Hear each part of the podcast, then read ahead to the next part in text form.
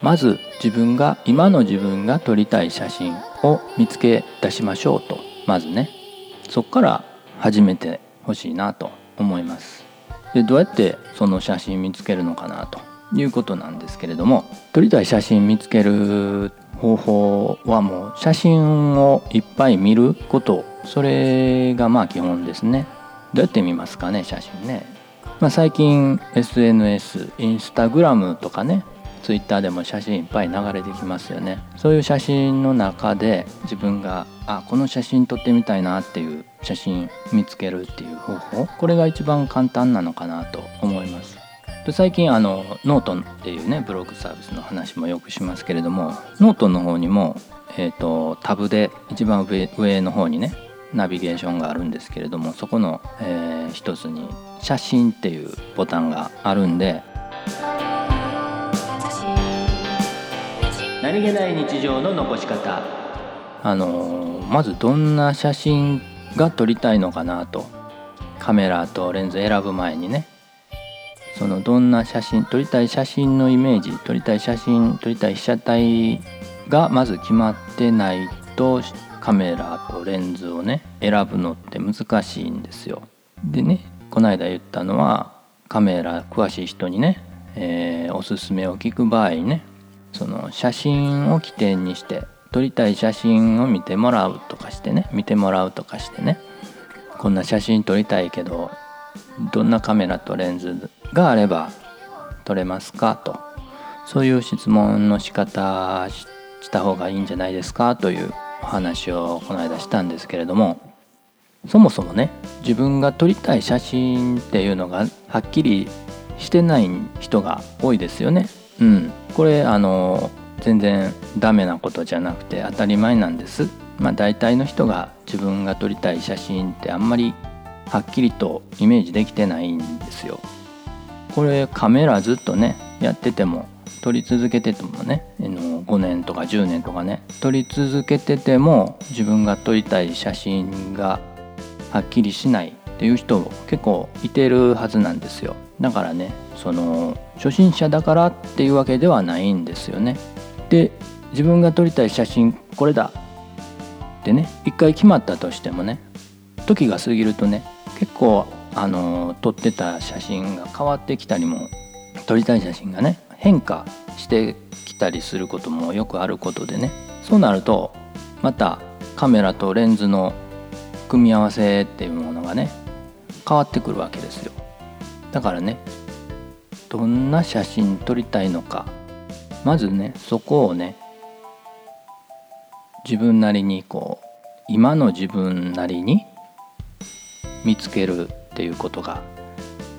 大事なのかなと思うわけです。カメラ初めて一眼カメラ初めてっていう人ねだいたいイメージ持ってる感じではカメラ1台とレンズ1本だけで何でも撮れたら嬉しいなと。そういうふうに思ってる人が結構いるんじゃないかなと。思うんですよ。そこにねちょっとした誤解っていうんですかね。カメラ一眼カメラに対する誤解っていうのがねいくつかあって。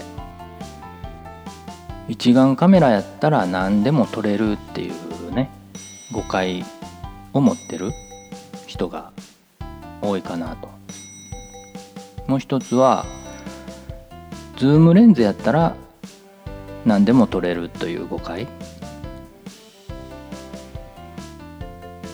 結構そう思ってる人多いんじゃないかなと思うんですよねだから初心者向けの一眼カメラとしてねあのカメラとズームレンズがセットにねなってるんじゃないなって販売されてるじゃないのって。うん。そういうふうに思いますよね。初心者向けはだいたい必ずね日本ズームレンズ2本セットとかねカメラと一緒になってねこれで何でも撮れますよみたいなね。うん。そういうふうに感じますよねお店とかね見てたらねでも実際これ誤解でまあ世間一般的な話としてもね何でもできるっていうのは何もできないっていうことがよくあるじゃないですか。これカメラ一眼カメラも一緒でね初心者向けカメラとズームレンズこれセットにしたら何でもできますよ。っていう風になってるんですけれどもそれは実際あんまり何もできへんなっていうのが結果なんじゃないかなと。それでねああ思ってた写真撮れへん。うーんなんでやろう。分からへん。もうええかな。っていう流れになってねカメラを奥の方にしまって大事にね、うん、捨てるのもなんやしまあそういう流れがあるのかなと。うん残念ですよね。せっかく買ったんでね使ってほしいなと思うんですよ。でね一眼カメラなが一眼カメラ自体が何もできないカメラっていうわけじゃなくてね。実際はこの一眼カメラっていうのは撮りたい写真に合わせて最適な組み合わせが可能なカメラっていうふうに思ってほしいんです。なので撮りたい写真があります。それに最適なカメラ本体レンズの組み合わせができるカメラ。それが一眼カメラなんですね。シンプルに言うとこういう写真にはこのカメラとこのレンズ。また別のこういう写真にはこのカメラとこのレンズ。でねその組み合わせがいろいろできるっていうところが一眼カメラなんですよね。そう考えてほしいなと思います。だからさっきの誤解ね。カメラ1台レンズ1本だけで何でも撮れるっていうことはまずないと思ってほしいんですよ。そう考えたらねそのセットで初心者向けセットではねくっついてるズームレンズこれで本当にいいのかなって思いません？最初の話に戻りますけれどもまず自分が今の自分が撮りたい写真を見つけ出しましょうと。まずね。そこから始めてほしいなと思います。でどうやってその写真見つけるのかなということなんですけれども撮りたい写真見つける方法はもう写真をいっぱい見ること。それがまあ基本ですね。どうやって見ますかね写真ね。まあ最近 SNS インスタグラムとかねツイッターでも写真いっぱい流れてきますよね。そういう写真の中で自分があこの写真撮ってみたいなっていう写真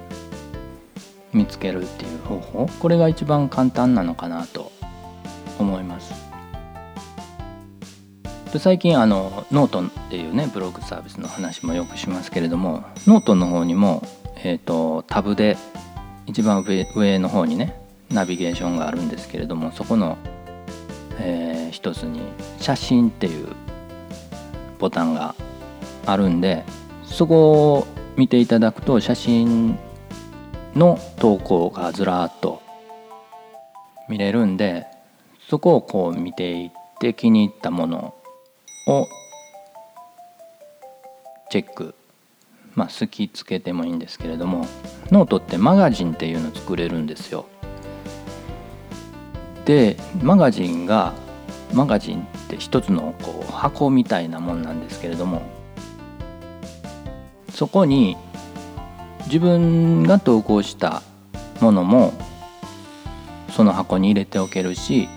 他の人が投稿した写真とかね記事もそこに入れたりできるんですよ。そうやってちょっと気になる写真撮ってみたいなこんな写真撮りたかったって思うような写真をね入れていく、うん、残しておくっていうんですかね。後から見返せるようにね。でノートマガジンね。なんか自分が撮りたいやつ他の人に見られるのちょっと恥ずかしいなって言うんやったらノートマガジン非公開っていう設定もできるんで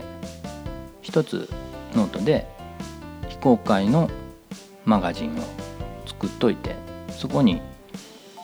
撮りたいなと思ってる写真をポンポンポンポンと放り込んでいくと。で後から見返して。またね。あこういうの撮りたいな。まあ写真詳しい詳しそうなアカウントのね写真だったらね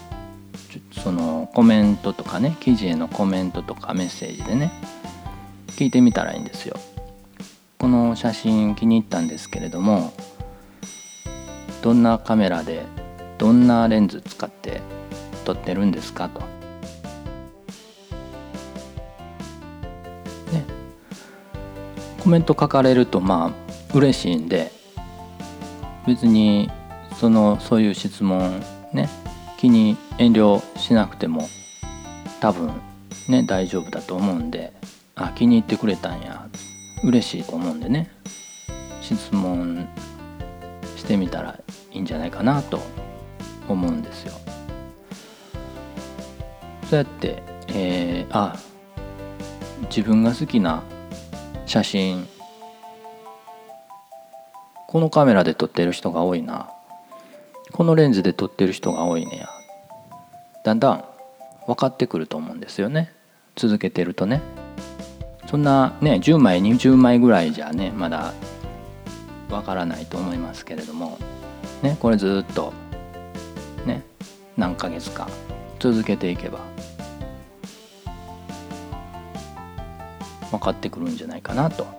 うん。まあ、すぐにカメラ今すぐに欲しいっていう場合にはちょっとねえー、間に合わないかもしれないですけれども、まあ、1ヶ月ぐらい待てるっていうぐらいやったらねそれ毎日続けてみたらいいんじゃないかなと思いますね。のんびりデイズでした。